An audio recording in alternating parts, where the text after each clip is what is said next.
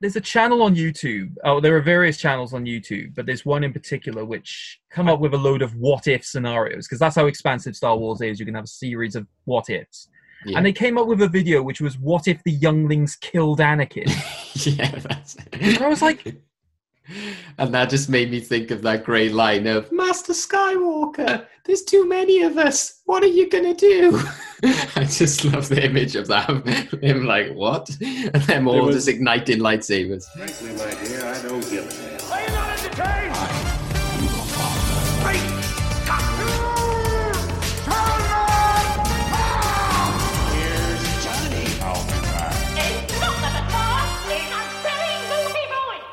Well, good movies. Hello and welcome to Well Good Movies, the podcast that gives you the topics we're discussing and the movies worth watching. I'm your host, David Oscar, and today we are celebrating May the 4th. It is the annual day for Star Wars fans to rejoice and watch all the films again, do all the things that they love about Star Wars. So we thought, what better time to celebrate Star Wars than when we're in lockdown? Uh, I'm here with my usual co-host via via the internet. Craig, where are you this week? to the viewers at home who have no idea where I am, I'm actually on Coruscant at the Jedi Temple learning. You've just set up an exact replica of your room on Coruscant. Yeah, uh, complete with the usual background of the Tokyo T-shirt. Uh, you know, I, I, as much as the, the Jedi don't believe in having uh, physical attachments to things, I feel that having something to remind me of Earth is probably a good idea. Uh, you know, just so I don't necessarily fall to the dark side all that much. For your Some- sake. Some people do see Jedi as a religion as well. I was going to say about uh, years ago when you did uh, like a sort of stand-up routine about praying to Coruscant. So is it just that you've now fulfilled fulfilled that prophecy? You've followed the Jedi religion and now gone to the place. Place Well, I'm still work. I'm still working on getting the golden statue of Yoda, just so that I can meditate under. But eh, who knows? basically you're just going to loot the Jedi temple when you're there. That is not the Jedi way. We are also joined by a very big Star Wars fan. He also writes for our website Fresh Take and is a writer and director all the way from Ireland. It is Niall Glynn. Hello, Niall. Hello, thanks for having me. Ah, it's no problem. Like I said, it was. We just need as ma- many force sensitive people in in this uh, podcast as we can for this uh, this great I'm certainly sensitive. so, like I said, you, you do a lot of different things. Uh, you're a writer, director, doing lots of things during lockdown. H- how is it over there in Ireland? You said earlier you're stranded. how true that is. Yeah, like Craig, who's living the Jedi life, I'm living the Luke Skywalker life. I'm self isolating on an island. Yeah, you know, I'm just doing lots of college projects at the moment. Uh, I'm doing some game streams for an Irish website as well, okay. and a few reviews. So, yeah, keeping myself busy. And uh, you're usually uh, uh, on Twitter like a lot, making lots of uh, cool shares and stuff like that. I saw earlier uh, you had a, a funny point out of that uh, Twitter page. Was it where it said uh, our favorite uh, favorite director is dot dot dot, uh, which you funnily said they didn't finish. I was then intrigued. What would your what would your answer to that be? Oh my god, that's that's the hardest thing I've been asked in a long time. Quarantine or no quarantine. yeah. Oh boy. Oh, So for, for it, it yeah, really de- it really depends on the mood, I think. Yeah, well, for clarification, it was yeah discussing film, put the best director of all time, uh, which you rightly put. Why didn't they finish the tweet? Weird, which I thought was very very good. If you do want to be entertained, I'd, I'd, I would advise clicking on the link and seeing just some of the answers. Oh yeah, So bizarre. you know, I'm, I'm a big, you know, I, I like the Marvel films a lot, but when some people say who's the best director of all time and you see the Russo bros, yeah. like, so- they've directed like five films, including you, me, and Dupree. Are they the greatest of all time, guys? Please. Ve- very true. And when it comes to Star Wars, what was your your history with Star Wars? What makes you such a big fan? Would you say? Okay. Yeah. I think back in the day, I saw the original trilogy on TV. This was around the time I think the special editions were coming out. Okay. And I did, like, I was pretty young. I had no idea what was going on, but I love robots. I always have. So whenever they're on screen, I was incredibly entertained, and that Makes made sense. that that made me a fan. And then when the prequels were coming out, bizarrely, I wasn't interested at all until Revenge of the Sith because Okay. my tiny baby brain didn't understand what a prequel was. I was like, how does this make sense? How is Anakin Skywalker back? And why is he a baby? I was going to say there's not enough robots, but if anything, the prequels have got more robots in them. Well, what's funny is my parents actually rented Attack of the Clones when we were on holiday once. And as, as a child, I couldn't watch it. I just didn't have the attention span. I still don't. yeah. But the, then the scene with the robot factory came on, and I was like, hold the phone. This has become a five star movie. and the embarrassing to say now. And yeah, I was a huge fan up until 2008. Then I fell out with it. I think I just had, I was around 13. That's the kind of the age we realize the prequels were kind of nonsense. and the exact And- year that a certain movie we'll be talking about later came out. I think. Oh, yeah. And around that time, I saw that announced, and I was like, oh, this isn't for me anymore. And then years later, I got back into it. I think when the excitement for Force Awakens was starting up. And I, I still am.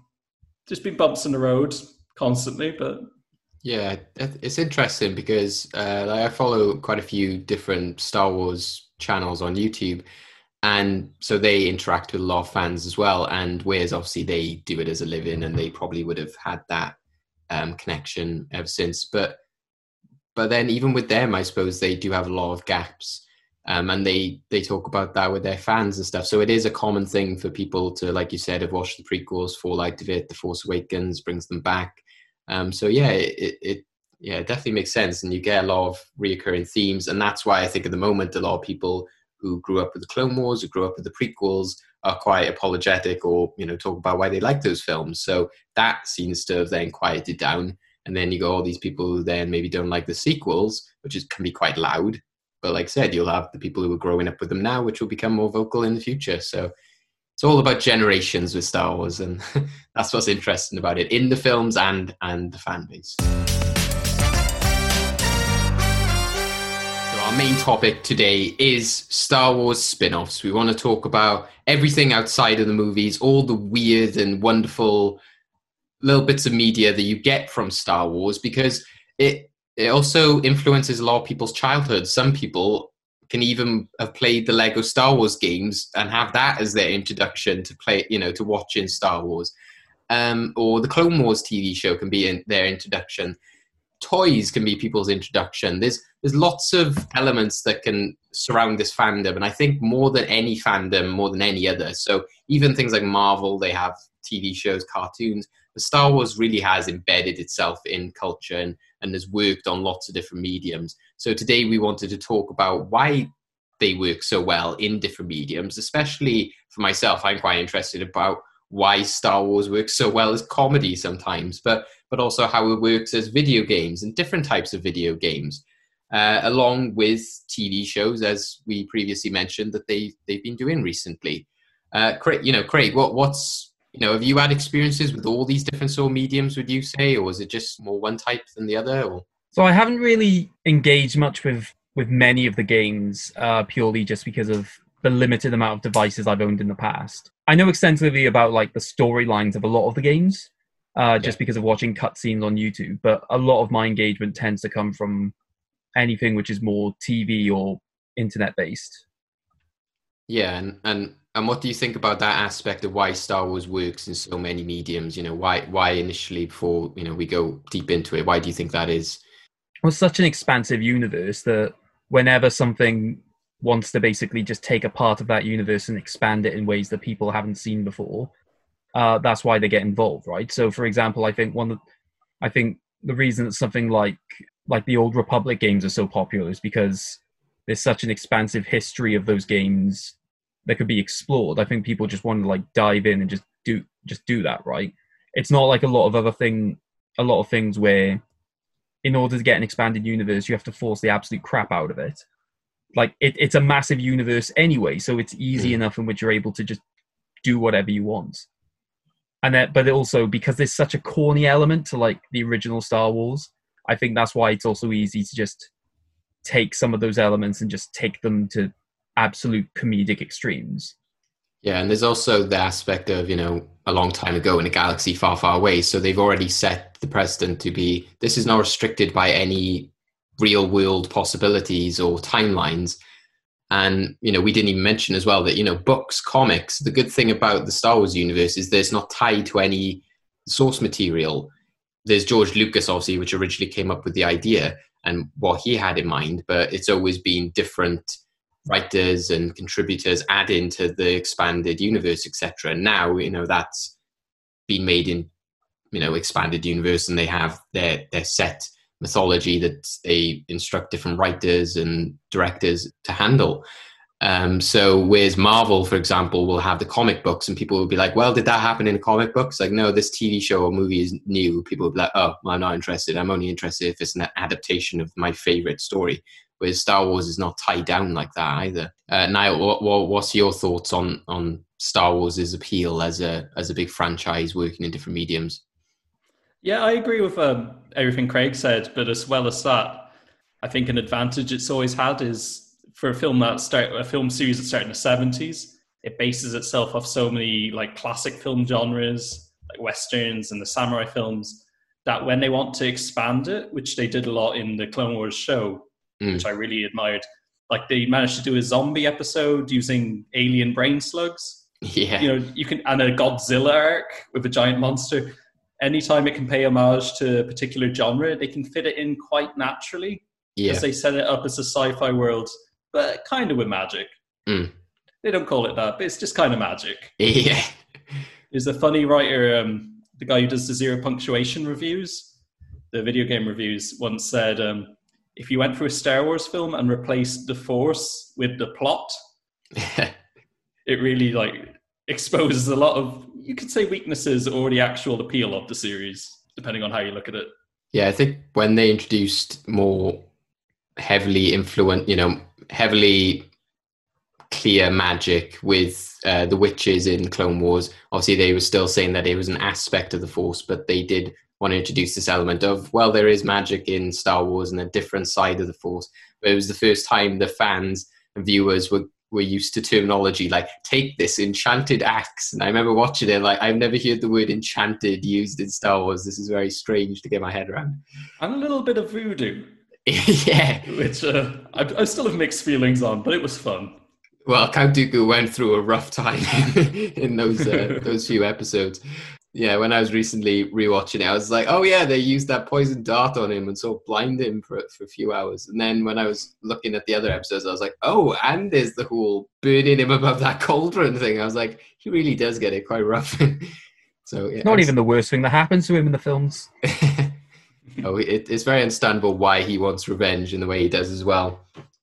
Uh, so, like I said, talking about the Clone Wars, the the thing that kicked that all off, I think we all probably have again different experiences with this film. Like I said, uh, Niall, for yourself, you sort of stepping away from the series at that point, whereas I think for myself, I was in sort of full looking into the mythology of Star Wars mode. Like episode three had opened up a lot more doors of, you know, learning more about the Jedi and Order 66 and seeing how that played out in, in elements. And, and that then lended itself to games like The Force Unleashed. So the idea with this Clone Wars series was quite interesting. And yeah, the movie came out in cinemas, which was bizarre. And, and yeah, it was, was very, very strange at the time. Craig, what, what was you saw it sort of later as well, didn't you? So I saw it in the cinema. Yeah, there was no way I was going to go and see it in the cinema. like, and I, I stand by that decision because it is, it just feels incredibly cheap as a film. I'm not going to lie. Seeing where like the the standards of both storytelling and animation uh, for the Clone Wars is at the moment, going back and seeing that film, Jesus Christ, what the hell was going on?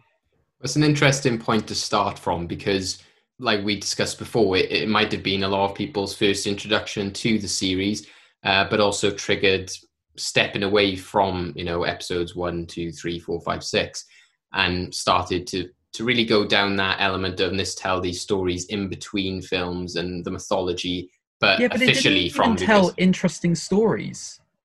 well, I don't feel what the movie or the movie. yeah. Oh, Obviously, well- I'm not talking about the TV show. No, we'll get onto that, but it's, it was the first time that George Lucas had come out with something that was more, you know, the more than just the movies because he had talked about series for a long time. Um, so it is an interesting place to start off, I think, in that respect and why the movie came about. So, which you know, I'm willing to defend it for in some aspects, but I didn't rewatch this uh, like Niall did last night. What What was your experience, Niall, in in rewatching it?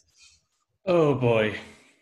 Well, see, the uh, the first time I saw the film was uh, a few months before The Force Awakens came out, because I wanted to start watching the Clone Wars show, and I thought, well, it's kind of the first episode in a way, Yeah, and, and it's kind of important because it introduces so many characters. And the first time I saw it, I didn't mind it too much, but rewatching it last night, it's just probably from the benefit of having watched the whole show since, or up to this point anyway. Yeah, my god it's it's really shocking. Because this is meant to be a, a film that expands this universe in a way in a new direction and the plot is Jabba the Hutt's son has been kidnapped so all the characters from the films are going to get together there's so little new in it like obviously Ahsoka went on to become a really great character and I know a lot of people didn't like her in this film but from the from the hindsight of the show, you see it as a really good introduction. She's kind of impertinent child, and she really grows. And you get to see a bit of Captain Rex, who who's brilliant all the time, I will say. But there's just yeah, Craig's right. There's so few ideas, but the cliffside battle is great. I yeah. think that is genuinely really cool. I just They- wish it was done in a better episode or movie. Yeah, they they introduce a lot of elements that would be unique and good about the TV series. But like you said, it was a strange place to start off. I think a lot of it, like I said, the the main reason I would defend part of it is because I think that it was made as four episode, you know, three or four episodes, and then put together as a movie. Obviously, at the time they were like, "Oh, it's so good, we want to put it together as a movie." But afterwards, it was kind of said by a lot of the cast and crew that this was the only way to get the rest of the series greenlit and for it to have faith from any TV networks because nobody wanted to buy it. So I think it's interesting from that aspect that we had to have it in cinemas because otherwise Cartoon Network wouldn't have bought the series because there wouldn't have been any interest from you know the children and stuff who went to see that film and the merchandise that would have come out connected to it. So for that I'm faithful, you know, and glad of it. Um, but yeah, obviously, and then I That's see an- it same way as you. I kind of see it as the first few episodes, but but yeah, as a movie, very strange.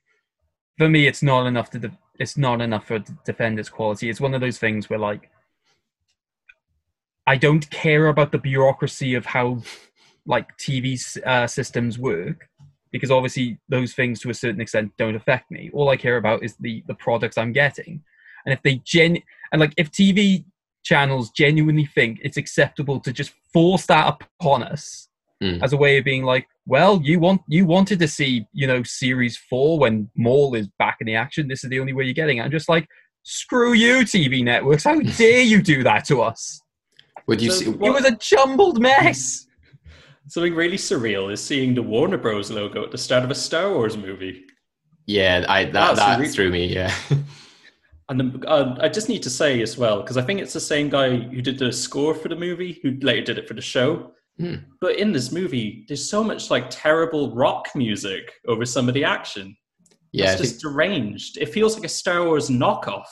yeah. So Kevin Kiner does the music for the entire series, and because it's a digital sort of score that's easy to do for television. Again, you would have thought that the, doing a movie, they would be like, "Oh, let's let's get an official orchestra for this now that it's coming out in theaters, not just stick with the the original TV score, which is kind of just generic stuff." There is an extent to which it could have threatened, like the actual audience for Clone Wars, right? That's one of the reasons why I I really won't defend this film because whenever I, I talk to people who aren't so engrossed in the entire mythology of Star Wars and just the films, and I, I mention the TV show, they always mention that bloody film first. Yeah, I have to go, no, no, no, right? Watch the show anyway, because the show is good. And they're just Yeah. like, well, no, because I got burned once. Why am I going to invest that time? And I'm just like, why couldn't you have made it easier to get people to love this show? yeah. I think a lot of it Idiots. What would what would you your feelings do you think if they were four episodes, say that the movie didn't happen and it was, but they were the exact same. It was episode one, two, three of Jabba being kidnapped or Jabba's son. Uh, how would you feel about ha- about it then? I would feel slightly better because at least I can separate the Battle of Christophsis uh, from the Jabba the Hutt stuff, and then just you know in in, fu- in future repeats just skip the Jabba the Hutt stuff. That's true. Yeah. What What would you What would you say now? If it, do you think Do you think it still would have had the same problems if it was as the episodes? Well, they still would have been probably some very weak episodes, but I feel like if they were designed for TV, they might have been a bit more balanced. Because you know, Yeah. it, it it did feel for me rewatching it the fact they need to Anakin needs to fight Count Dooku at the end was Mm. probably a decision made because it became a film. They said, "Oh, we need to end on a big lightsaber fight," Yeah. and really, it, it's just weird because it doesn't feel like much time has passed since they last fought, even in the Yeah. chronology. Yeah, Um, and also, it's just become so apparent because I, I was saying to you earlier, David, that two major characters only entered a movie in the last 20 minutes. yeah. And then the final act is almost exclusively about Padme and Jabba the Hutt's camp uncle and their kind of fight. oh Ziro. Ziro. Such a mm. strange character. And I, I said to you as well, Niall, that seeing it in the cinema, there was no glimpse of Ziro in any of the advertising. So literally, when I came out of the cinema with the person I went to see it with, I just said pretty much what you said. I was like, what was with that weird camp Jabba the Hutt? I, I do have one more point because I never noticed this before. Is that one of the major plot points of this film is Jabba the Hutt seeing a recording of Anakin Skywalker saying he hates Hutts. I was thinking like, what what is the cancel culture like in Star Wars? Anakin be like brought up for this? Would he be kicked out of the order? It's very racist what he said. He said it to a Hutt baby as well. Well, it's also, yeah, it's got a lot of the elements to season one where they clearly listen to people and then change for season two, three, etc. Where you get the droids start to get toned down more, so they are more annoying in the movie and in parts of season one, whereas they toned that down later. So yeah, there's elements like that which they then change later on, uh, but like I said, has still happened, still happened earlier, and but yeah, even when you look at it though as a story, it is strange to think that they sat down and went, "We're doing a film, we're doing a series about war and the Clone Wars. How do we introduce this series with a storyline about Jabba the Hutt's son being kidnapped?" I was like, "What?" Because to me, they talk about the Outer Rim being essential in in this. You know, we need to get the Hutts on our side to secure the Outer Rim. Well, even more so now, watching the newer Clone Wars, they're talking about how the, the wars spread out to the outer rim and Jedi are sort of spread out and fighting different battles. So that makes me question even more why they decided to have, you know, Tatooine be an element of this first first few episodes or film, whatever it was planned to be. I would have thought they would have started from somewhere more more central and not gone with a baby kidnap story. Because apparently every Star Wars story needs to somehow revolve around Tatooine. Designed to be this backwater planet is now the most important planet in the universe. Yeah, and, and Oh like you, boy. it, it makes me laugh with the rest of Clone Wars, and like you said about the forced duel between Anakin and Dooku, it does always make me laugh that he has this.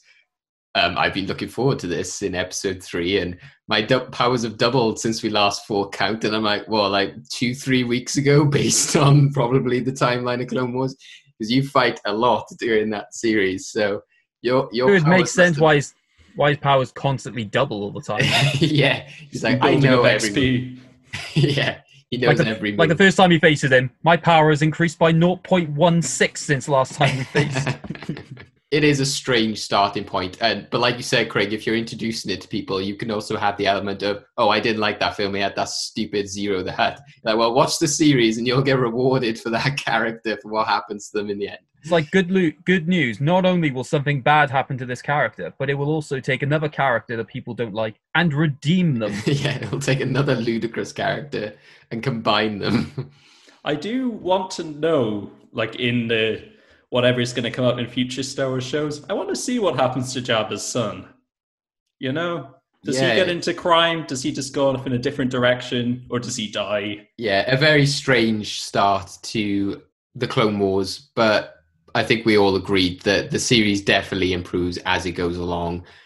You know, I've been saying on Fresh Take through my reviews, you know, it's better than it's ever been with the current episodes. They are amazing, and I think again, if you were to sh- to show the two films together, if they put together the the last few episodes as a movie, you'll see quality wise because I think it was also an experiment, and it's not like the movie came from Pixar or DreamWorks. It was a new animation company that Lucas was so personally funding, and they learned a lot throughout the entire series. So you can see how much they learned about lighting and visual effects, and even fight, you know, choreography. You know, in the latest episode, they got Ray Park to do stunts for the Maul Ahsoka fight, and that is one of the most amazing lightsaber fights they've ever done. So I think a lot more people have come on board with I need to see this series now. Maul is a big draw for that, but also Ahsoka. She's coming into the Mandalorian, so more people might want to watch it because of that.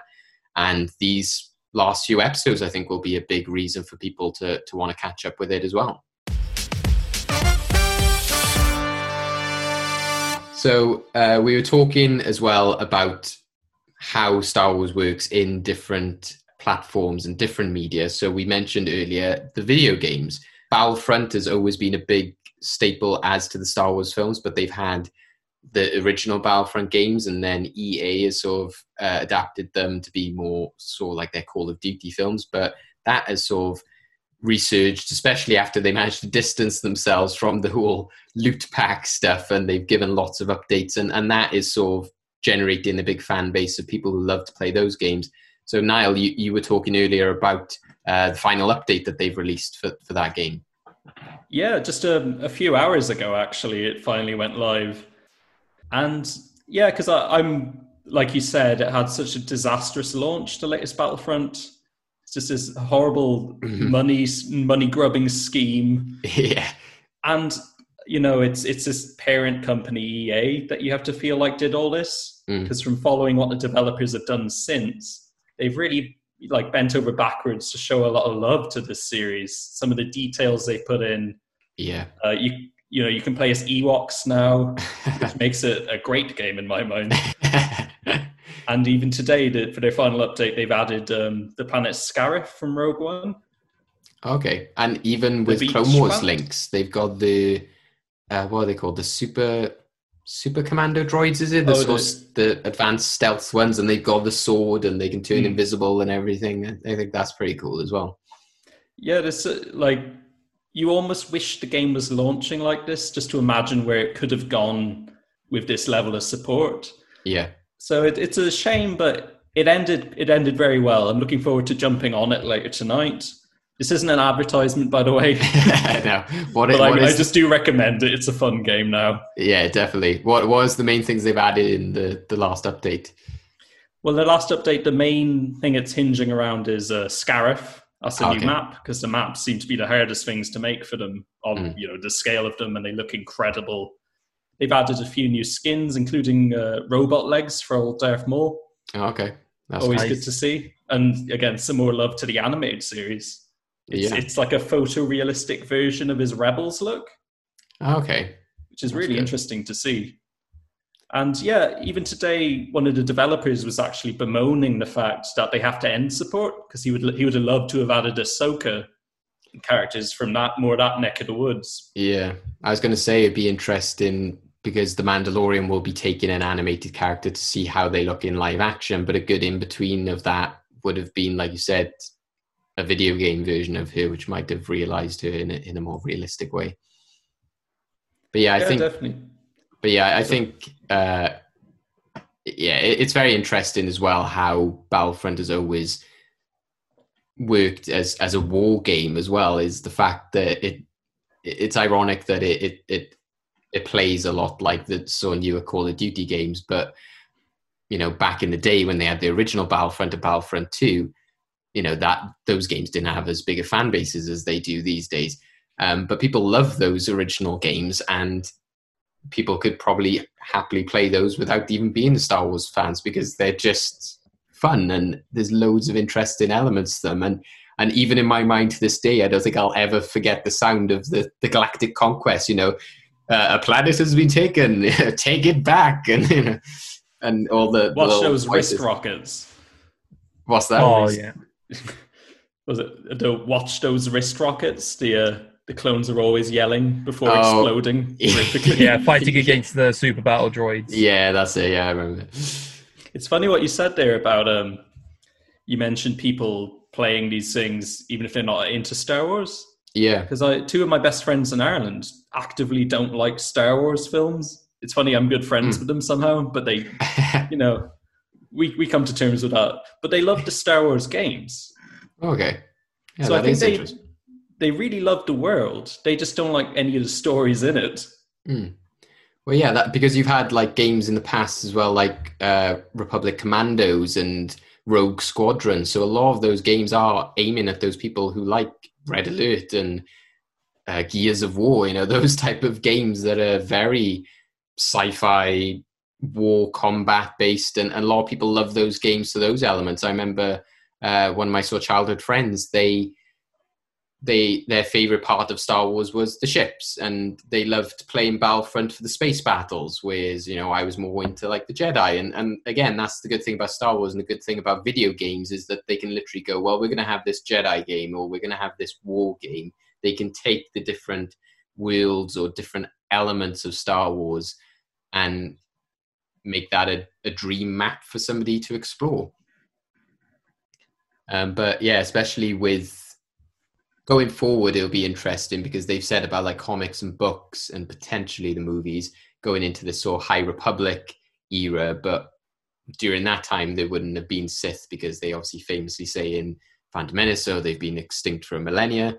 So a lot of people say, well, where does the conflict come in? And people say it's called Star Wars. Where is the war? So there always needs to be um, a war, but a very good opportunity to make good video games is during during wars. Craig, you know, have you got good memories of like Battlefront Two? Yeah, no, Battlefront 2 I, I love I love playing to this day. Unfortunately I don't have my PlayStation 2 anymore.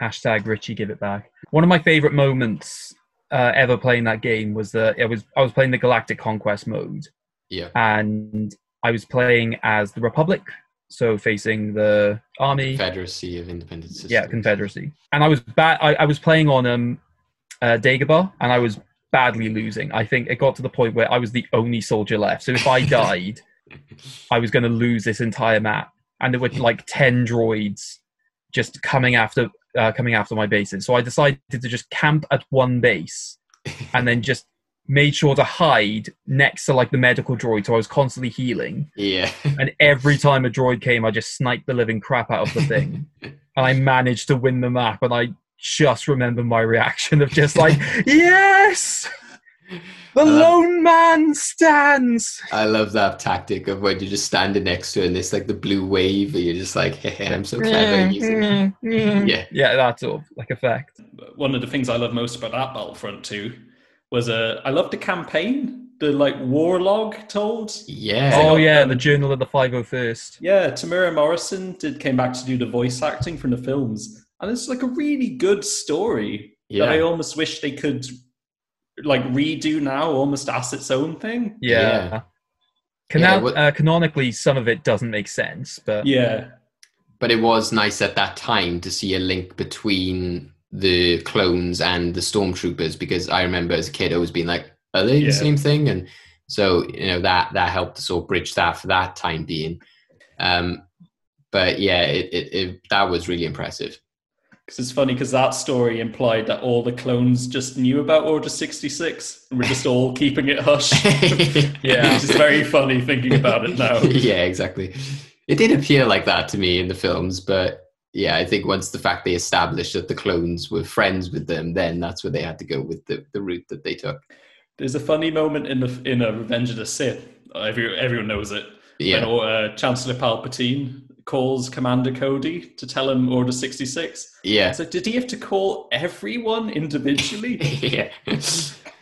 Could Did he, make, know like, the names call? of every? Because at that stage, I just thought, oh, Commander Cody must be like the leader of the entire army. And then again, when you watch the series, you're like, oh, well, no. So did he know the names of every single one of them?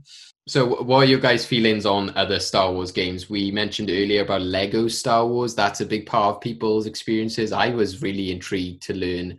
Uh, I don't know if you guys have seen, you know, Hello Greedo, the YouTuber. He wears a stormtrooper helmet for all his videos.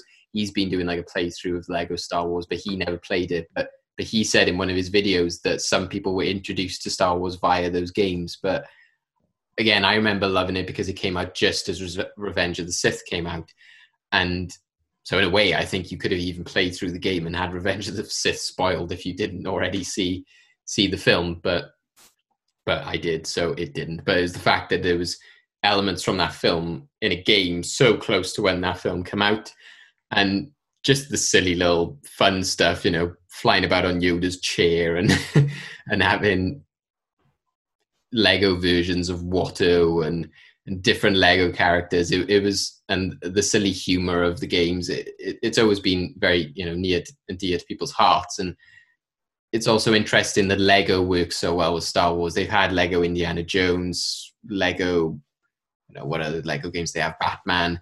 But they never seem to work quite as well as those Lego Star Wars games did, and I think the same for the toys in a way as well. Are No, I, guys' I'm with you on that because uh, that's when I got into it. Was around the time Revenge of the Sith was coming out, yeah, and what a what a fantastic game for a kid. You know, there's so many characters, and I think the prequel films lent themselves really well to video game levels.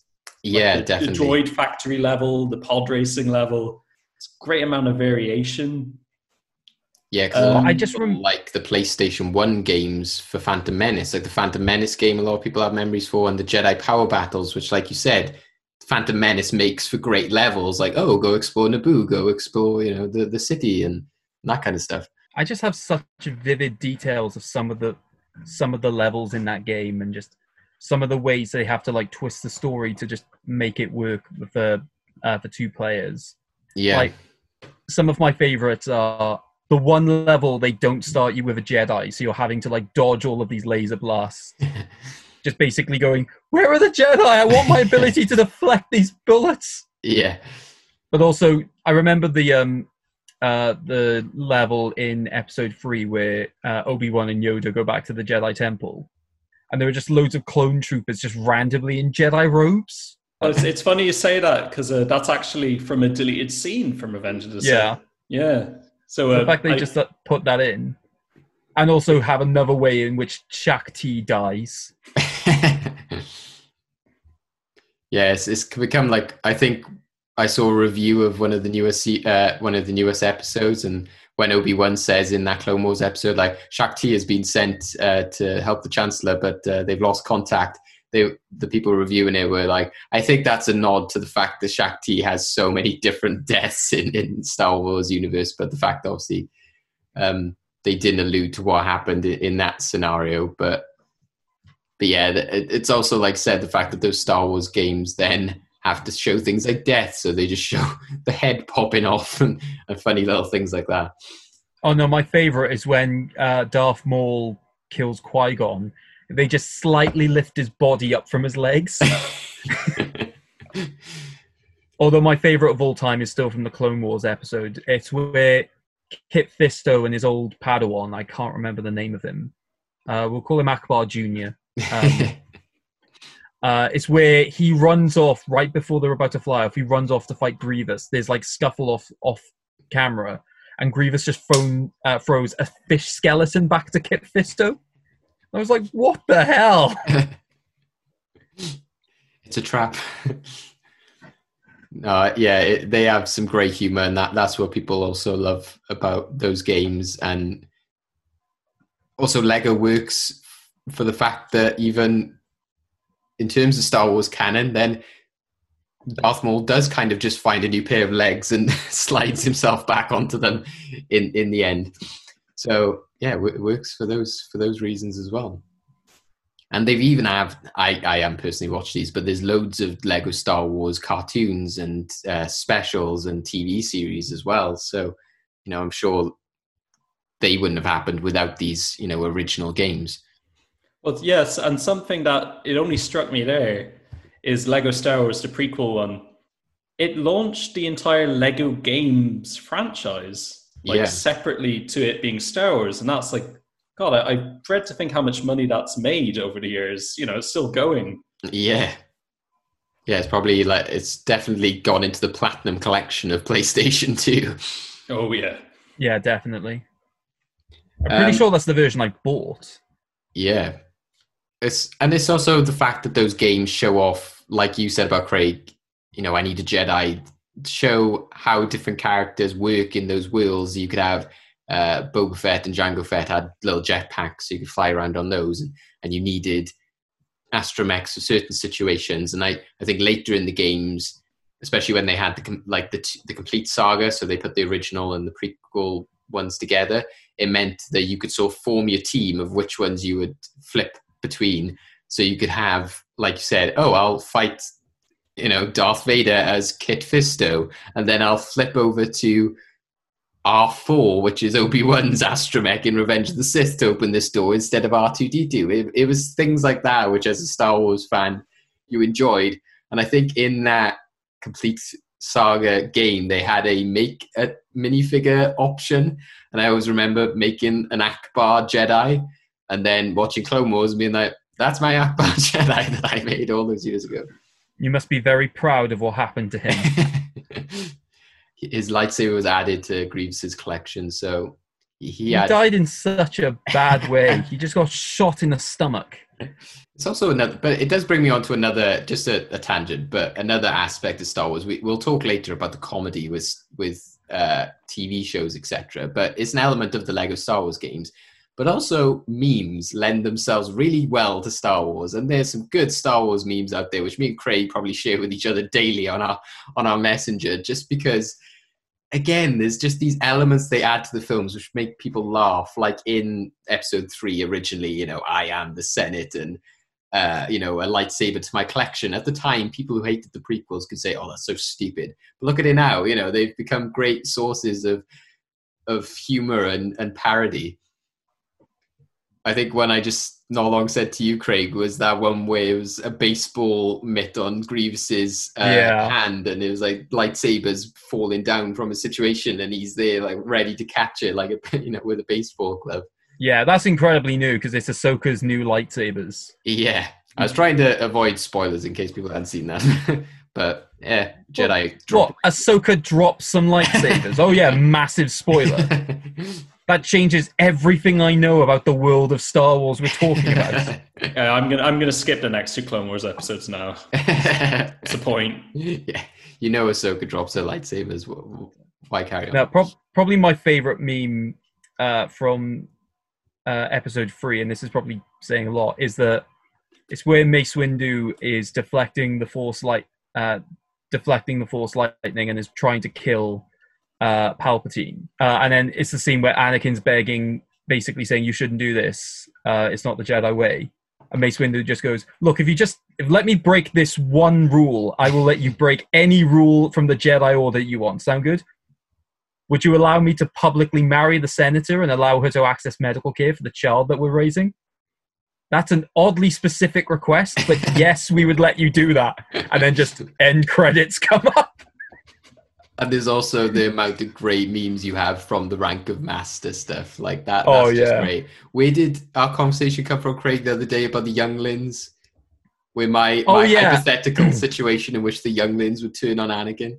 Yeah, so there's um there's a channel on YouTube. Oh, there are various channels on YouTube, but there's one in particular which I probably won't name because it's unfair and they may come after us. Uh, that come up with a load of what if scenarios because that's how expansive Star Wars is. You can have a series of what ifs.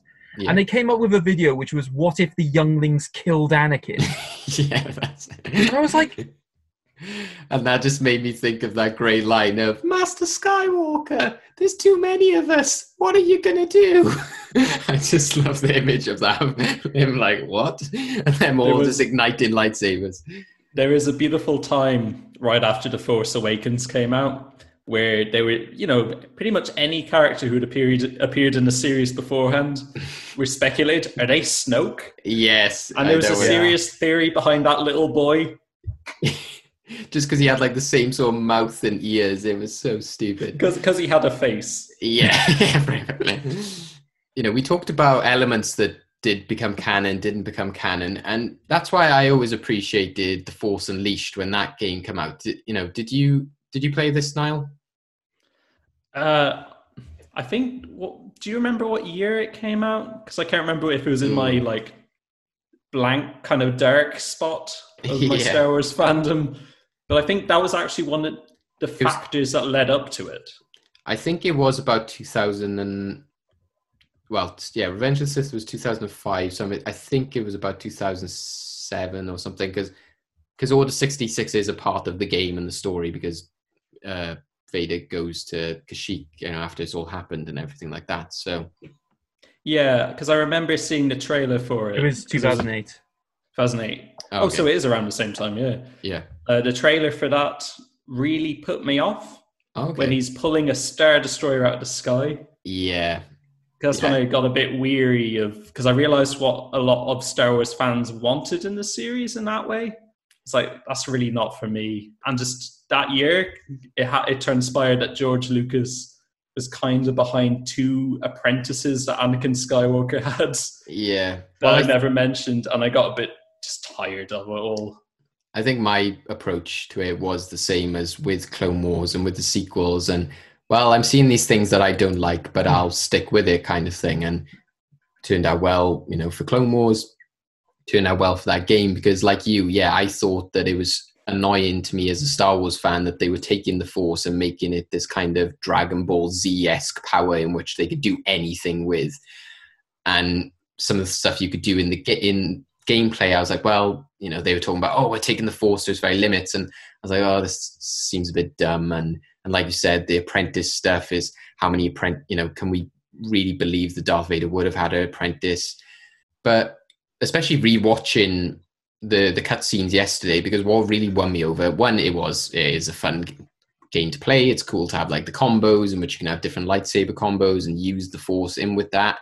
Um, I like the fact that he, you know, had the backhanded style of using the lightsaber, which we hadn't really seen in in the films as much. And yeah, that they really made the story work for the timeline they placed it in. So I really loved the the fact that they made it so that the Emperor and Vader unknowingly sparked the rebellion. I loved that idea that the villains created the rebellion kind of thing.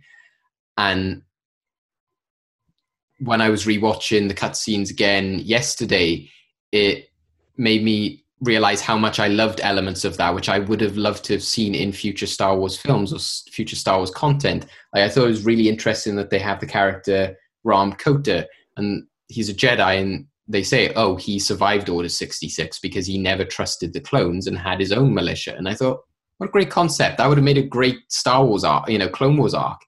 Um, you know, you had Maris Brood, which again sticks in line with the she is definitely a villain. Her name is Maris Brood. you know, she's she's got black hair and is like pale white, and Shaak Ti is still there, like, oh, you, you can't fall to the dark side, young one. I'm like, she's clearly going to fall to the dark side. Look at her. Um, but again, she had the sort of baton lightsabers, and so you had lots of different playing with the world, but in cool ways, and they weren't they didn't take it too far in in my mind in the end because they made it work for the story. So they had the character called Starkiller. They had it be so that he was Vader's apprentice, but the only reason he was Vader's apprentice was just to be a part of that whole there's only two rule in which they always will want to overthrow their master. And then that turns out to actually just be a ploy by the Emperor to weed out, you know, Vader's apprentice and weed out the rebels. So it just was a very clever story, and I loved how it set things up for the future, for New Hope, etc. Which is probably why I didn't enjoy things like Rebels as much because I'm like, no, this is the way I preferred that it started. And yeah, I just thought there was some really cool stuff in there. And I didn't play the second one because I heard some some generic stuff about it, so I, I just didn't want to sort of spend the money on it. But when I watched the cutscenes of that, there's a scene where uh, I think it's Juno Eclipse is his, his girlfriend's surname. I did want to point out her because that is an amazing name. Yeah. They need to reintroduce her to canon just to get that name back in. yeah. But also again, like having a, a good character with a good love story, like you know, their their their relationship and their story was really good. And uh, at one point she's passed out and they're like, oh, she's dead. And, you know, the character says that she's gone. And then he kisses her and she comes back to life. I was like, there you go. Force healing was was there before Rise of Skywalker when people were talking about, oh, the force, that's not how the Force works. I'm like, well, it was in Don't that game push it, David. um, but yeah, I, I, I really like that aspect, and it's it's unfortunate that it's not canon now. And there were loads of people in the comments of those cutscenes that were saying, you know, I wish we got this as uh, you know the story in the future. And uh, Lucasfilm knows that this is a better movie than they come up with, etc., etc. But yeah, I really liked it, and I like the touches that they make. I like what Sam Witwer said to Ashley Eckstein when they were making Clone Wars as well. I think when he came on to play the brother in the Mortis arc, he said, "Oh, it's really cool. We've both played Padawans of Vader, and we both have a backhanded lightsaber style because Ahsoka has it too." And I was like, "Ah, I like that touch as well. That's cool." But obviously, his character is no longer canon. But oh well. I know. I know they were considering bringing him back as an Inquisitor in Rebels at one point, oh yeah, that yeah, like that would have worked. Um, and I I can see them deciding not to do that because they'd probably want to elaborate on him more. So Yeah. I, I could see him come back, especially because Sam Witwer is their favorite child. yeah, They just Well- need to depower him a lot. yeah, because some of the things that Starkiller could do were just ridiculous. And I think, uh, especially when you look at, say, the Dark Side DLC uh, that came for it as well, some of the things that, like, the Sith Stalker version of Starkiller could do were just ridiculous. Well, I like, think oh, he can literally destroy the Force because he's able to kill Obi Wan's Force Ghost, and it's like, what? yeah they would they would have to tone it down. I think i liked as well though the element because i, I think i remember hearing about him coming in as an inquisitor. But again to me i thought well it, it would make sense. But i again that's why i like that force unleashed story is that i like the idea of vader just sending out this lone assassin to take out the last dregs. I never quite got on board or liked the inquisitors very much. I didn't like the idea of vader having sort of like an army of people. I know there are only about 10 of them but still I, I just always liked the idea when you were growing up of oh Vader killed all the Jedi where it's like well if he had this big team of people he didn't really he, you know he, Well, if, it depends how um, how distant you want to get from it. Like, oh, we trained them, Yeah. so in the, from a certain point of view. exactly I, I think it just comes down to the element of then well how many people were going around with lightsabers during this time in which like I said the Jedi were meant to be extinct and, and that kind of thing as well which Yeah. then I struggle with and just the fact that apparently they can travel by helicopter lightsaber which I just think is goofy Right. Okay. I think I think that's an unfair reason to just hate on them. Like, granted, that bit is stupid, but I think the actual concept of the Inquisitors, especially let's let's be fair, this is an empire, right? That like yeah in- Inquisitions are things that empires do. yeah So I think it actually, for me, I I pref- I much prefer like the idea of the Inquisitors uh, over just Vader having like an apprentice because you're always going to have that element of just like, well, he's he's gonna die, and like, is Vader really gonna fight the Emperor? As opposed uh, as opposed to just like, okay, the Emperor is all is just on board with this little little Yeah. band of force sensitive murderers yeah especially when you um especially when you see like how they basically get people to become inquisitors which you see a little bit of in um Hmm. in uh star wars uh jedi fallen order Yeah. um the way in which they convert people is just horrifying and it's it's a nice little touch i think it's i think it won me over t- uh, to the way the inquisitors think because it's basically just torture Yeah, I think, like I said, I, I do have a sort of back and forth with the characters, and I did enjoy the fact that um, Sarah Michelle Gellar, I, I think she was like the strong one of the strongest ones that they had in the Rebel series. But then I just found it weird that then she was just always with that sort of generic, bulky one. I was like, well, make them cool, proper characters if you're gonna if you're gonna do that. But like I said, I haven't played Fallen Order yet, so I know that they're an element in that. You know what? And but you you've seen content from that, Craig. What what? How did?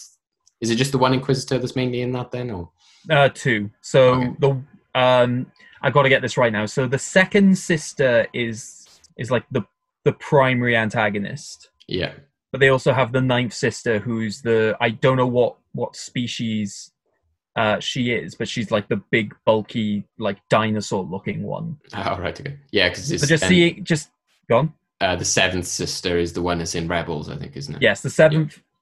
Yeah, if you had to push me, I could actually tell you num- numerically. Yeah, because in Rebels you see the seventh sister. No, you see the fifth brother, the seventh sister, and the eighth brother. right. Okay. Basically, they're they're essentially hunting uh, the main the main character, uh, Cal Kestis, who is a, an apprentice who survived Order sixty six, and it's basically him essentially coming back into the uh, coming back into the Force and just getting used to his abilities again, and just rising up to this position of just becoming a Jedi, essentially, after years of hiding. Um, like the story of it is is pretty good. Um, it does a lot to build on a lot of the mythology of uh, mythology of Star Wars. Um, there are just lots of elements I like. I don't know how much spoilery ter- territory you want me to go in, David, but I mean the fact that they just some of the planets they visit, um, and they actually like go over some details that you physically see in Clone Wars, uh, which Yeah. is good that they bring that in. They mention they mention ca- uh, planets that come up in both Force Awakens and Last Jedi, which is quite cool. Yeah, I know there's a um, Dathomir, an ex Dathomir Night Sister in it. I think is there one. Okay, so I could talk Yeah. about Merrin. That's good. Yeah. Yeah, I love Merrin. Um, they decide to you there. random. Yeah, I mean they randomly give her an accent, and I, I don't know why that won me over. But It was kind of Russian accent, I think, was it? yeah, remember, yeah. slightly Ukrainian. I feel. Because Mother Talzin, like the head witch from the show, she spoke very Romanian kind Yeah. of dialect. Well, You know, silly, but good. Here. Yeah, Yeah, and she had that, basically the Dracula sort of. yeah.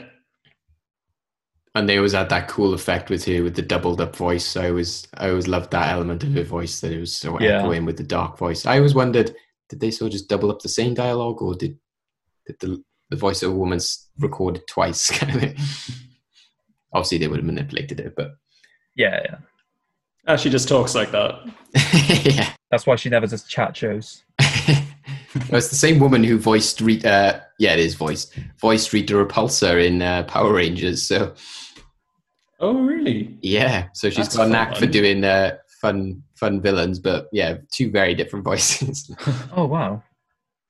but yeah, I, I almost had played Rita, but I was like, no, she didn't. Like, it's very clear that she didn't wasn't there saying the lips because it's notoriously not in sync with with. Well, didn't she play it from like season two onwards, or was that someone different again? No, they 'Cause obviously- still just brought in a generic actress and then just got got her to voice over a generic Wow. actress doing it. Niall, you, you mentioned about the Ewok specials. Like I said, and another strange aspect of Star Wars is their spin-offs. I mentioned earlier about the holiday special, which is infamous, uh, but a lot of people as well have memories of the Ewok TV movies. They've become also notorious for being just bizarre. What what's your experience with them? Well, first I'll just say, um, ever since I saw Return of the Jedi when I was a kid, I've always liked Ewoks.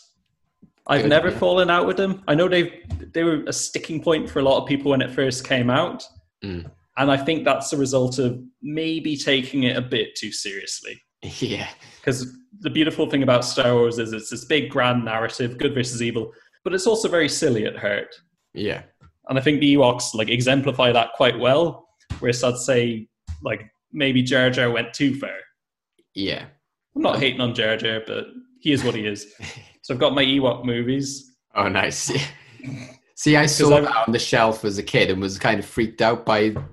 Is it Wicket on that the cover of it? I was like, he It strange. Wicket looking Yeah, Oh my he's seen some things. after the Battle of Endor. He got hooked on all sorts. Get over the PTSD. yeah. You just Which- watched so that these two explosion movies- in the sky, like, oh my Yeah. god! So these were made for TV after Return of the Jedi, and it's really unclear when they're meant to be set because they're completely they don't really match up with the films at all in tone or content. So the first one is about uh, the Ewoks, led by Wicket, finding two children abandoned on Endor. and Yeah. going on a strange, like really budget Lord of the Rings style quest to reunite these kids with their parents who've been kidnapped by the Gorax, which is a giant stop motion monster. And yeah, I will say the first one is really boring. Unfortunately, it's got its charms because it's so odd. You get to see Ewoks riding horses. Planet of the Apes style. not, not not even not even like fake Star Wars horses, just literal farm animals are in this movie a lot. And um, yeah, they go on this boring adventure and reunite them, whatever. But it's the second one that's way more interesting because this family, who they spent the entire first movie uh, getting back together, are all murdered except for one in the first ten minutes of the sequel oh wow. because a, a gang of alien marauders invade Endor for no particular reason other than to take over Endor. Yeah, led On by that one moon, of them. not the main planet, but the moon is what we're after. Oh, sorry, yeah, the forest moon of Endor. yeah. There's lots of natural resources, which is nice. Yeah, a gang of alien marauders murders most of them, uh, enslave a lot of Ewoks. And so uh, Wicket and the little girl who survived go on a quest to free all the Ewoks from the castle that they've taken over. Not built, the castle's already there on Endor. and they encounter uh, Wilford Brimley from The Thing and many other films. Is a very old, cantankerous man living in a hut on Endor with like with a monkey, a weird monkey creature that can run really fast. Okay. And then they all team up to free the Ewoks. Oh, and there's also a witch who can turn into a crow, of course. which you always need to throw in at the end of a plot description. It's really stunning how how crazy the sequel is compared to the boring first movie. And honestly, it is quite entertaining. The second one. Sounds does a bit feel like more- Willow. It's got a lot of that. Yeah, there's a certain '80s charm to it. Yeah. And like knights and yeah, witches and that kind of stuff. That yeah, there's fairies. Oh. these little sprites who help who they actually um they've who are actually in battlefront 2 they're one of the the ewok squad mates weapons is you can throw like a jar of fairies to kill people Oh, Oh wow. My! you know because obviously we were talking about witches and star wars earlier Yeah. uh, some some of the stuff in the ewok films are they're harder to reconcile a woman turning into a crow is it, there's a little bit of that in the mortis arc Yeah. but obviously i don't think those two things are related I I did was gonna really say if she's secretly like a being of the force, that that is a lot to take in. It That's really is. That's what I thought when you said fairies. I was like, if it comes from the, the place of magic in Star Wars, which is Dathomir, that would be hilarious. Dathomirian pixies. And uh, yeah, there's just all little things like that because you're not sure if at this point the Ewoks are meant to have beaten the Empire or this is years before. Mm. Because by Jedi, anyway, if the Ewoks see humans, they want to eat humans. Which makes me really worry what happened to the little girl in case that is what happened. yeah. And even And, uh, R2, apparently. They're like, Yeah. yeah, we'll cook him up too. Who knows? And Wicket learns a bit of English, which is really distressing, to be honest. Is he Oh, actually played God. by, I was thinking this earlier, is he actually played by Warwick Oh, Davis? Warwick Davis, yeah. Oh, okay. I think he's the only cast member who links these. So he has officially appeared in every form of Star Wars media then. Yeah, I, I'm sorry, I don't want to alienate the two of you too much because I don't. Have you seen any of this? I think Craig's the same uh, as me. I've seen a review of it, so elements of it are ringing a bell where somebody was ripping into it from the review. I think Craig, you you're the same maybe, or No, no, I have no knowledge of this whatsoever. oh, okay. I don't know who what, what which review I saw. Then I thought it was somebody that we both watched, but yeah. so yeah, Craig is completely like, what are you talking So at least one of you can confirm I'm not making all this up. That's the important thing. yeah, no, I remember this person talking about that scene in which the, the actor from the thing is there, and they were just like, "What is this? What fil- what am I watching?" He's just there like this hillbilly in a in a cabin, kind of just sat there. There's yeah, it's a because this is aside from the holiday special, it's the first time uh, well Lucasfilm took television seriously. Really, it's a as a storytelling format Because Yeah. I know they, they did Ewok and Droid cartoons around the same time. So it's fascinating to see where it's come. Yeah. Sorry, Niall. Did you just say this is the fir- after describing that entire plot to us? Did you just then say this is where LucasArts started taking TV seriously? Well, money wise. As a potential. You know, they, they put Yeah. money in to make two feature films about Ewoks, you know? okay, that beautiful cop out argument. Okay, fine. And I hey, the family I getting murdered that. is really fun. Clone Wars wishes it could get as dark as the Battle for Endor. yeah, true. Not to get confused with Battle of Endor. Of Endor. But also just Endor. the the other one always confused me though. Car- was a caravan of courage. Caravan of Courage. I was like, what? You know, as as a child who used to have a caravan in West Wales, I was like, are we talking about the same type of caravan? I, th- I think caravan also means like a fellowship Ah, or okay. something, you know? I was Caravan- confused too. Caravan is also the song played in the finale of Whiplash. To be fair, you need a lot of courage for that. So maybe. Yeah. Oh, that also plays in the credits of this. Wait, Oh. what? No, I'm joking. I'm sorry. I had to throw in one lie. Okay, that that might have been enough to swing me if that were true. Uh, I would recommend, I suppose, if if anyone's like into Star Wars to a degree, they'll watch it as like a even a hate watch. So I don't I don't hate these. I'm fascinated by them. You know, just to see what happened.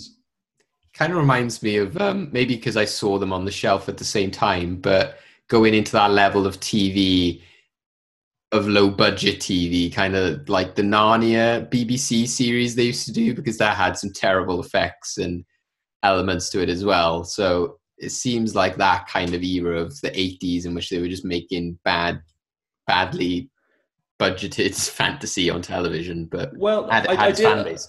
I didn't. I didn't want to give the impression though that these had bad effects. Oh, to Oh, be yeah. honest, because they are still Lucasfilm. Yeah, a lot I- of work did go into the effects. Oh, They're not movie quality, but for TV at the time, they're actually pretty good. Oh, okay. Yeah, I suppose So- that was just a automatic judgment I made on on the part of it. But Costumes are creepier. I don't know why the costumes are creepier. yeah, I think I must have got it from that creepy Yeah. Wicket thing on the DVD cover. But yeah, it's it's an interesting period of, of Star Wars to look at. But but like I said, it does open up the aspect of being open about Star Wars Star Wars having its flaws and strange times. Like you said, you know, you wouldn't necessarily call it bad. You think it's it's really fascinating, and and that's how people will see the holiday special as well. And and even in the Mandalorian, they have a line, you know, I get ready for Life Day. So you know they they take note of all that has come before, and and definitely the fans find it fascinating when you do get something bad. And you know, I, I think it's interesting as well because we were talking about Star Wars with TV, how it does also relate to this aspect of see, seeing the light in dark moments. So obviously, the the family dying, I'm assuming, is not played for laughs in in the film, but No, but it is actually you know kind of funny like that they went there but it also reminds me of the robot chicken sketch which is the realistic depiction of the death star destruction in which literally then rain of fire just comes down on the moon of endor killing all the ewoks because that's what would have happened if it was scientifically correct so you know that that's another element we wanted to bring up was robot chicken but was there anything else you wanted to add on on ewoks niall anything else I want to add on Ewoks? I honestly could have been talking about Ewoks for the entire podcast. I have a strange fascination with them. Um, not really, other than the fact it's funny you said said that about Robot Chicken and the idea of the, the shrapnel landing on Endor. yeah Because I think at, at one point an EU comic tried to make that canon. And Okay. because there, was a strange thing, and even in Force, uh, Force Unleashed, I know there was a mode where you could kill Ewoks. yeah There's just a part of the Star Wars fandom mentality I've never liked is when they don't like something. It's like, oh, it's got to get it. You know, I want to violently kill them. yeah And I think a little bit of that has led to why it's it's quite toxic to talk about Star Wars in a lot of places on the internet. yeah Yeah. Because you know, Ewoks, they're silly little cannibalistic weirdos. But I think they fit into the series quite well. yeah because george lucas's original vision was that it was going to be wookiees but they were too expensive but he wanted this idea of a primitive species being able to take down the empire. So that's what I always took from it. I never kind of saw it as too cutesy cutesy.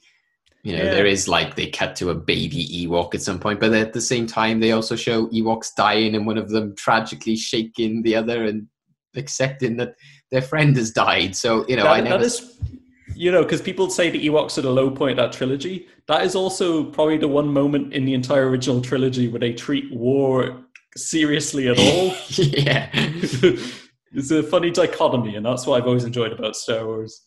and it's the same with Jar Jar in a way. Is that you know, as much as people hated him, they still take that character and try to make the best of the situation. So like the you know Darth Jar Jar theory, and you know Clone Wars brought that up by by having the sort of uh, coming back to, to Darth Vader as a vision and having Palpatine ring him and apologize. And he's like, you know, I think you mentioned it, wasn't it, Craig? Was like, oh, yeah, you have betrayed me, sure. Why did you say Clone Wars? That's not Clone Wars. That's Robot Chicken, David. Uh, no, sorry, but yeah, it was. Uh, when we were talking about series, though, you mentioned that that moment in the, Right, okay. the, the Darth Jar Jar. I, think that's that's what's interesting with Robot Chicken is that again, this, it, it links in with Clone Wars to me in that it's made by fans and fans would only understand certain jokes or maybe even all of the jokes. I don't think you just show somebody who's never seen Star Wars the Robot Chicken specials and they would understand what the hell is going on.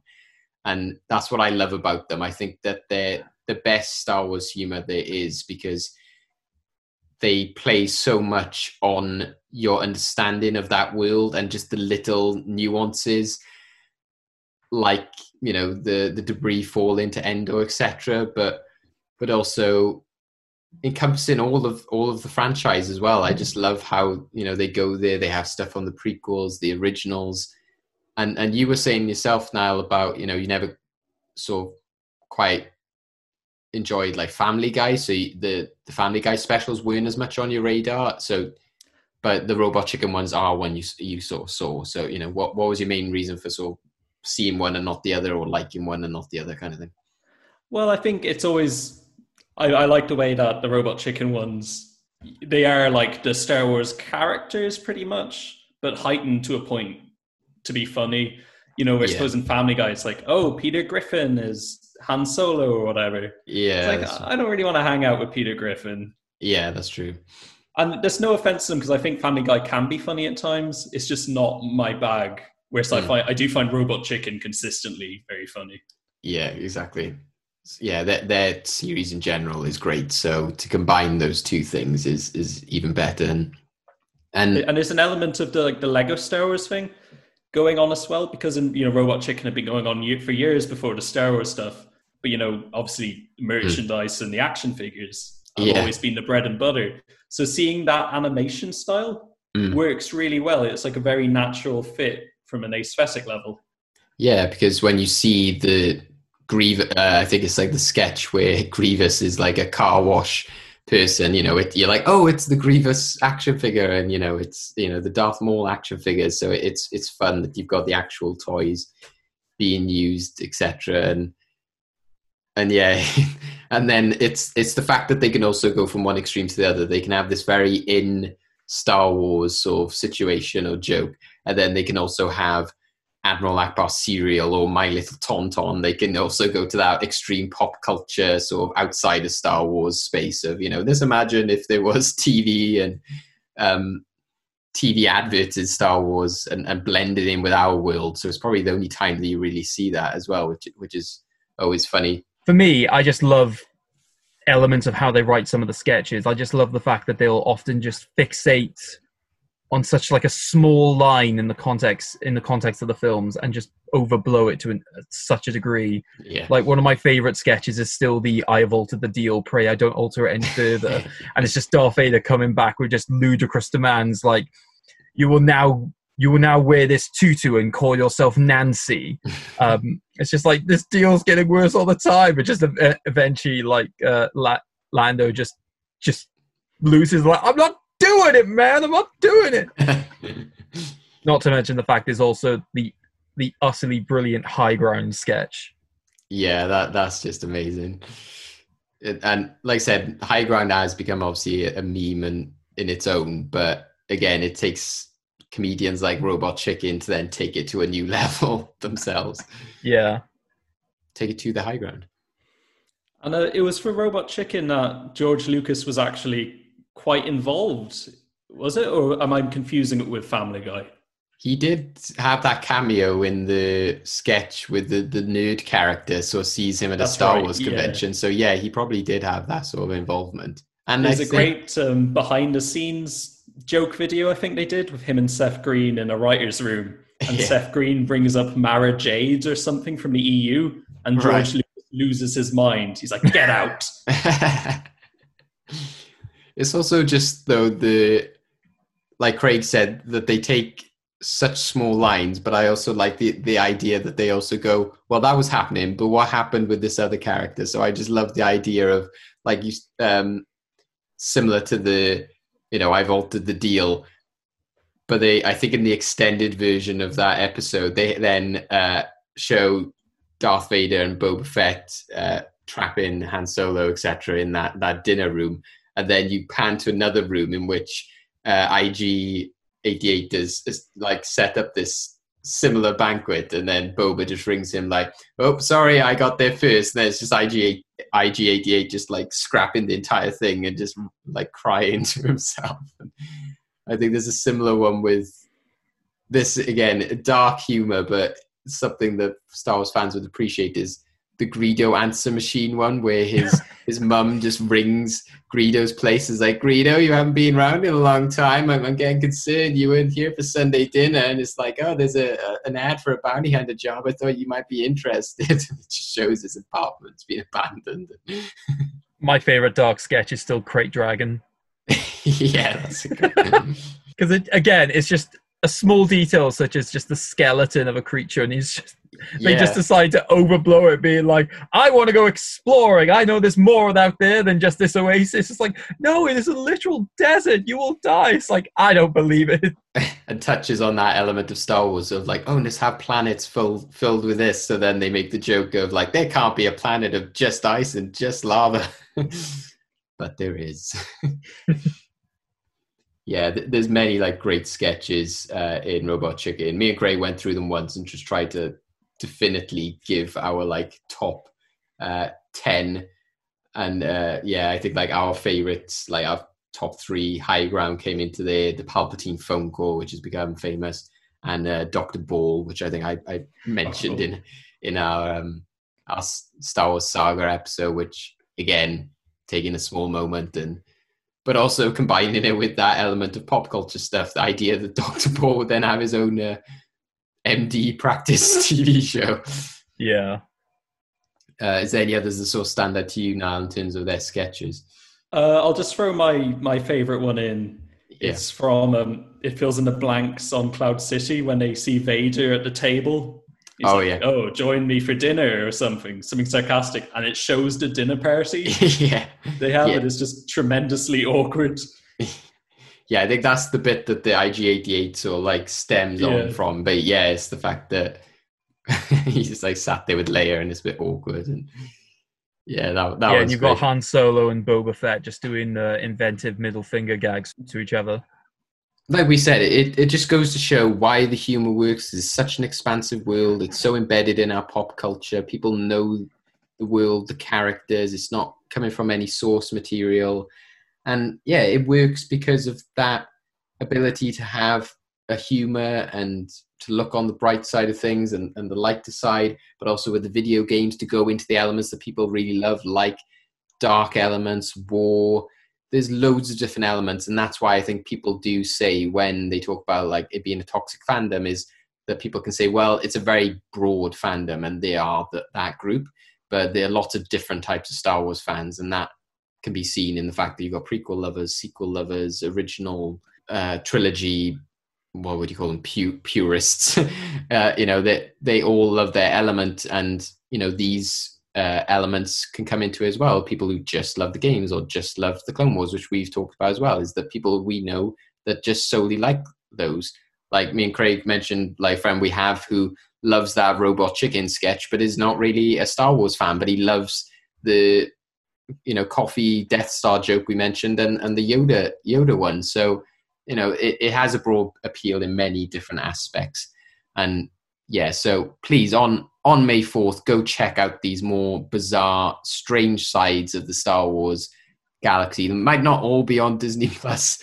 Like I said earlier, now the Warner Brothers logo does appear before Star the Clone Wars movie, but I they I think that is on there actually. yeah, it is on Disney Plus. So I'm assuming Yeah. they've taken that logo away. I think it's because they sort of bought it off. Uh, Well, Warner Bros. probably just don't want it. Yeah.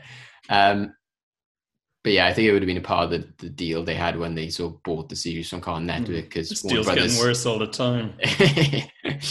um, so yeah, guys at home, please tell us your favorite Star Wars spin-offs, your favorite element of Star Wars, why you think it works so well on such a broad, wide appeal, and why it sometimes works for comedy and video games. All right then, endgame time. So today's endgame is simply called In Space, No One Can Hear What You Are. So the idea of this game is that one of the facets of the entire universe that I love are the weird and wonderful sound effects uh, that are often used throughout both the films, the TV shows, and the games. So this is basically a little homage to that. So I've got a couple of clips of various sounds used within mostly the films. Uh, and basically, fastest person first, I want you to tell me what that sound is. However, some of the clips are simply imitations of those sounds. You'll get a bonus point if you can tell me what the sound actually is. Okay. So, for example, like where somebody is like trained a parrot to do the sound of like R2D2, Okay. that sort of thing. Yeah. So, if you think the sound I'm playing is that, I want you to tell me. Okay. So tell Okay. me what the sound effect is and whether it's from Universe or not, kind of thing. Yes. So before that, I'd like to hear your buzzes. So David, your sound is going to be, and Niall, your sound is going to be. Okay, are we ready for clip number one? Yes. This is not very long, so here we go.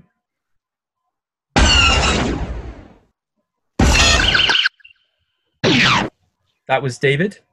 The TIE Fighter, uh, sorry, no, uh, AT-AT Walker blaster from Star Wars.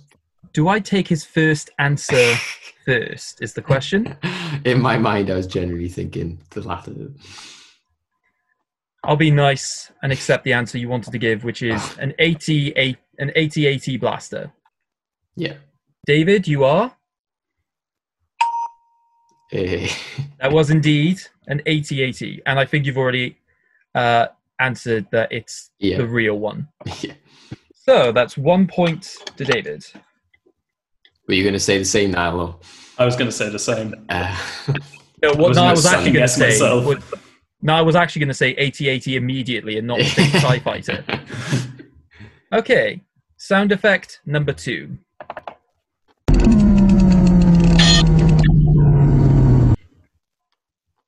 Again, I believe that was David. Uh, so that is Ben turning off the shields or tractor beam of the Death Star.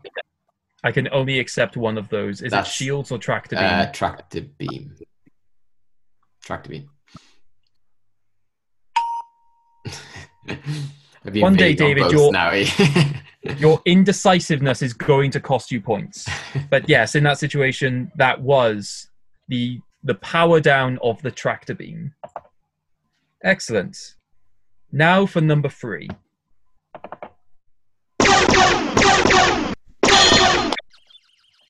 oh, Yet again. that Yet is again. the Droideka blaster from Star Wars. Oh, Yep, it was indeed the droideka.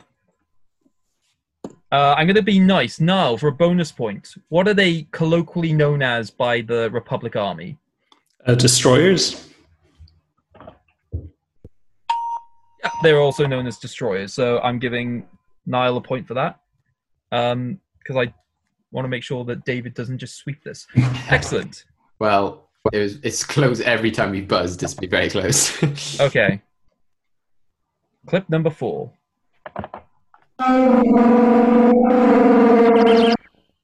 That one was Niall. That is, I believe, something doing an impression of a Wookiee. I think I know do what wanna the, be- what's doing. Do you want to be impression. more specific than a Wookiee, or? Of Chewbacca. Yep, that was indeed a Chewbacca.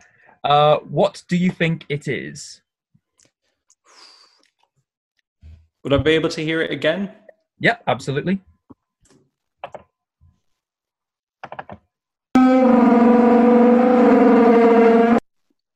It sounds like like a something closing and rubbing against the floor, like a big door or something. Okay, so you think it's something, you think it's like a, a door closing, rubbing against the floor. Yeah. So that answer is. It's not a door closing. David, do you have any idea what this is? Is this that video of the can being dragged across the table and it's like Chewbacca on the can because it's like a Star Wars branded can? So you think it's a can? Yeah, on a table. Oh, This Oh, was actually, a very think- popular. This was a very popular tra- uh, craze called chair barker. uh, That was a chair being dragged across the floor. So Niall had the right concept, but not the not the right item. I thought. Uh, just but- friction. Yeah, it was exactly friction, but it was a it was a kitchen chair. So one of the chairs you you'd eat like at an island.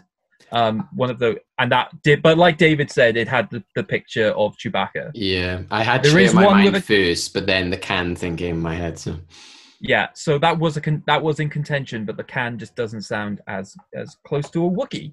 So excellent. Number five.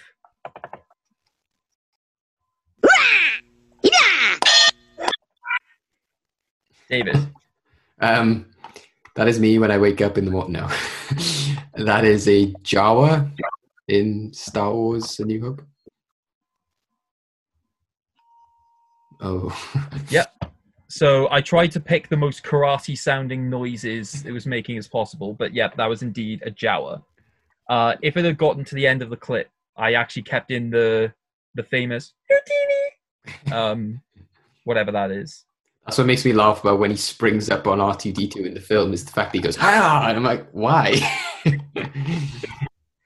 Okay, clip number six.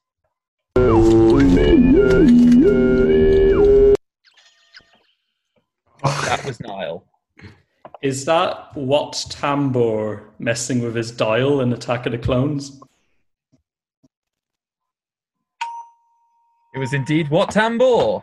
I Uh, hate that I know that. I hate that I know that. it's because you Uh, went to the cinema and you loved robots as a child. so here is the entire clip. The Techno Union Army is at your disposal, Count. Can I ask if that clip where they used that for humor purposes is in this at all? No. Okay, so I could bring up the person who took that and had him make techno music as a DJ. Yeah. Like do do do do. I'm not gonna lie, I completely forgot about that, but uh, yeah, that was amazing. That is great. But I can't believe that this guy, in the middle of this meeting that was about to dictate an intergalactic war, started playing with himself. Such a jerk. he never does it again either. Oh, he gets what's coming to him. Okay, time for clip number seven. This is probably my most my favorite clip. Uh, actually, no, it's not. It's just what I think is the most therapeutic clip.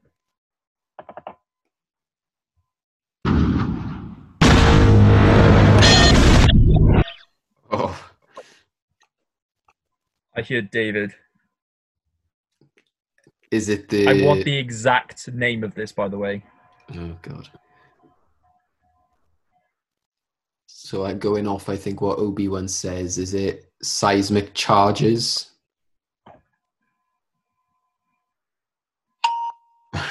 The seismic. It was a seismic. I was charge. gonna say like sonic blast or whatever. When you said that, I was like, oh, Uh, question: Now, would you have gotten seismic charge? Yeah. Uh, it's from his favorite film, Attack of the Clones. yeah. Okay. Uh, Sorry. time. Okay, you you do realize you need to listen to the clip first before you can answer. I was just moving my hand. Okay, clip number eight. That was Niall. That is the dog that can do the TIE fighter impression.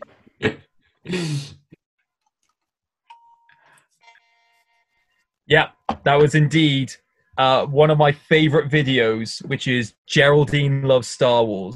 uh, so, yeah, so basically uploaded by Andrew Saunders is basically being reunited uh, with his dog Geraldine, who starts making the noise of a Tie Fighter.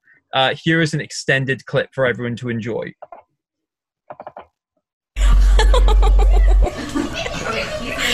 Hi, Geraldine.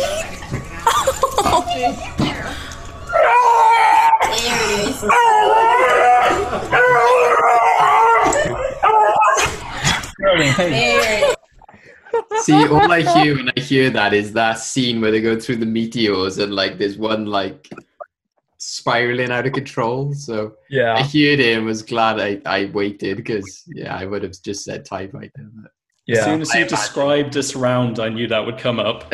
Oh, good. I've been sitting on Geraldine. the moment I heard it, I fell in love. So, um, and also, unfortunately, that was my last clip. So, at the end Ah. of that, uh, both competitors are on five points. oh, So we have a tie-break scenario, which I actually prepared for today. oh, So, what I have for you is a numerical question. What I want you to do is I want both of you to write down your answer, and the closest one to it wins the end game. okay. Okay, so do either of you have like pen and paper ready, or like just write it on the phone, just so I know that you're not just trying to prices write it? Perfect. Yeah, So here is your question.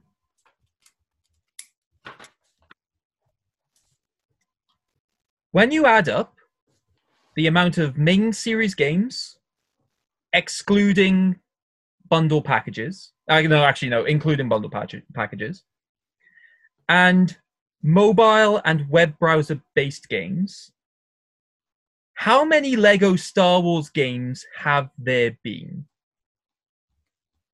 Hmm. So when you add up the amount of main series games that they've released, as well as the amount of uh, mobile and web browser games they've also released, how many Star Wars uh, Lego Star Wars games have there been? I assume when you say Um, bundles, you don't mean like DLC or anything, though. No, no, no. Yeah. So at first I was going to exclude like you know the complete saga, but actually I'm now going to allow the complete saga. Does this count? This is just released ones, is it? Uh, upcoming is also fine, uh, included in this, I should say. Oh, and I was going to ask: does, does this count? Say, uh, if if it came out on multiple platforms, that's still just one. Oh yeah, if it's multiple platforms, it's only the one game. Cool. Like I said, it's whoever gets the closest to this will take the game.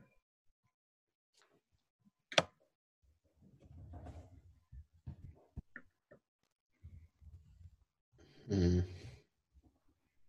10, 9, God.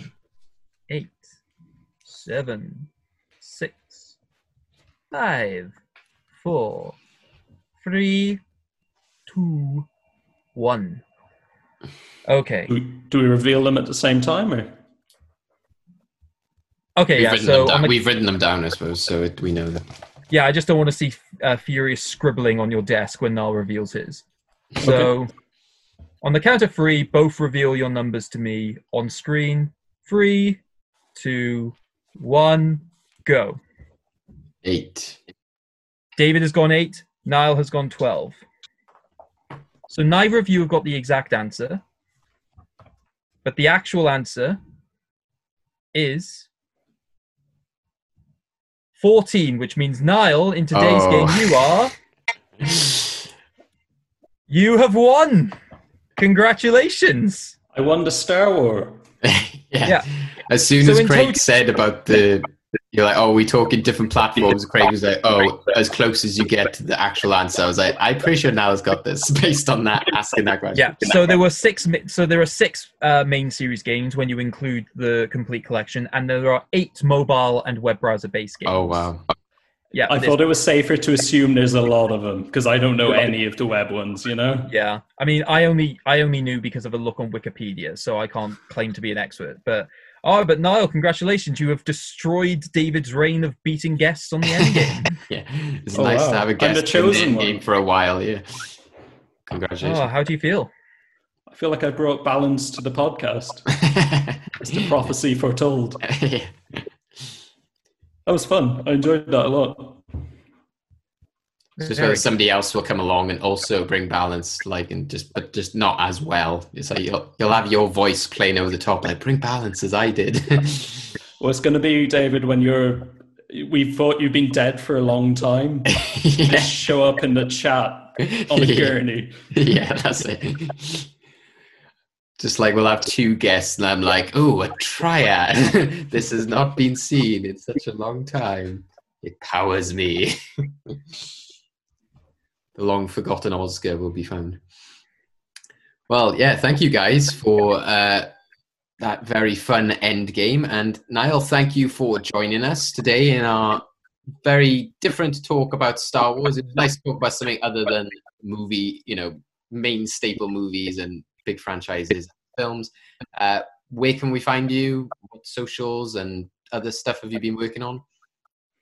Uh, at the moment, I'm still I'm working on a few reviews. I'm working on uh, a secret podcast that I'm hoping to have up at the end of the month. Its first episode, anyway. Oh, okay. But I want to wait till it's just a bit closer to that to go into any great detail on it.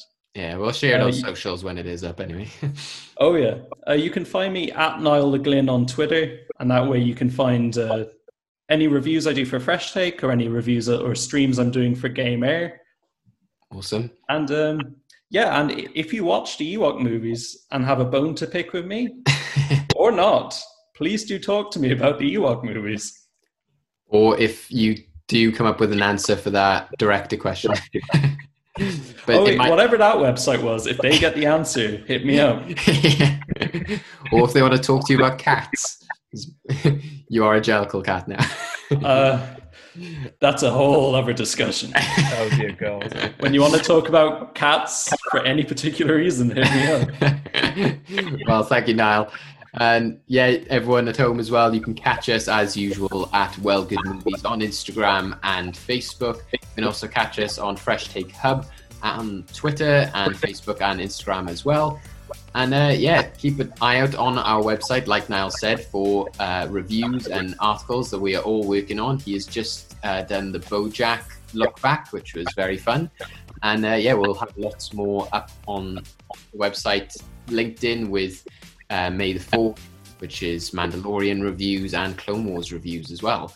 And uh, yeah, we'll have to get some sort of like let's play streaming thing going on, you know, where we all play play the same game. That, that'd be fun. Uh, but yeah, thanks guys. Anything else from yourself, Craig? Nope. Just may the force be with you Exactly. always.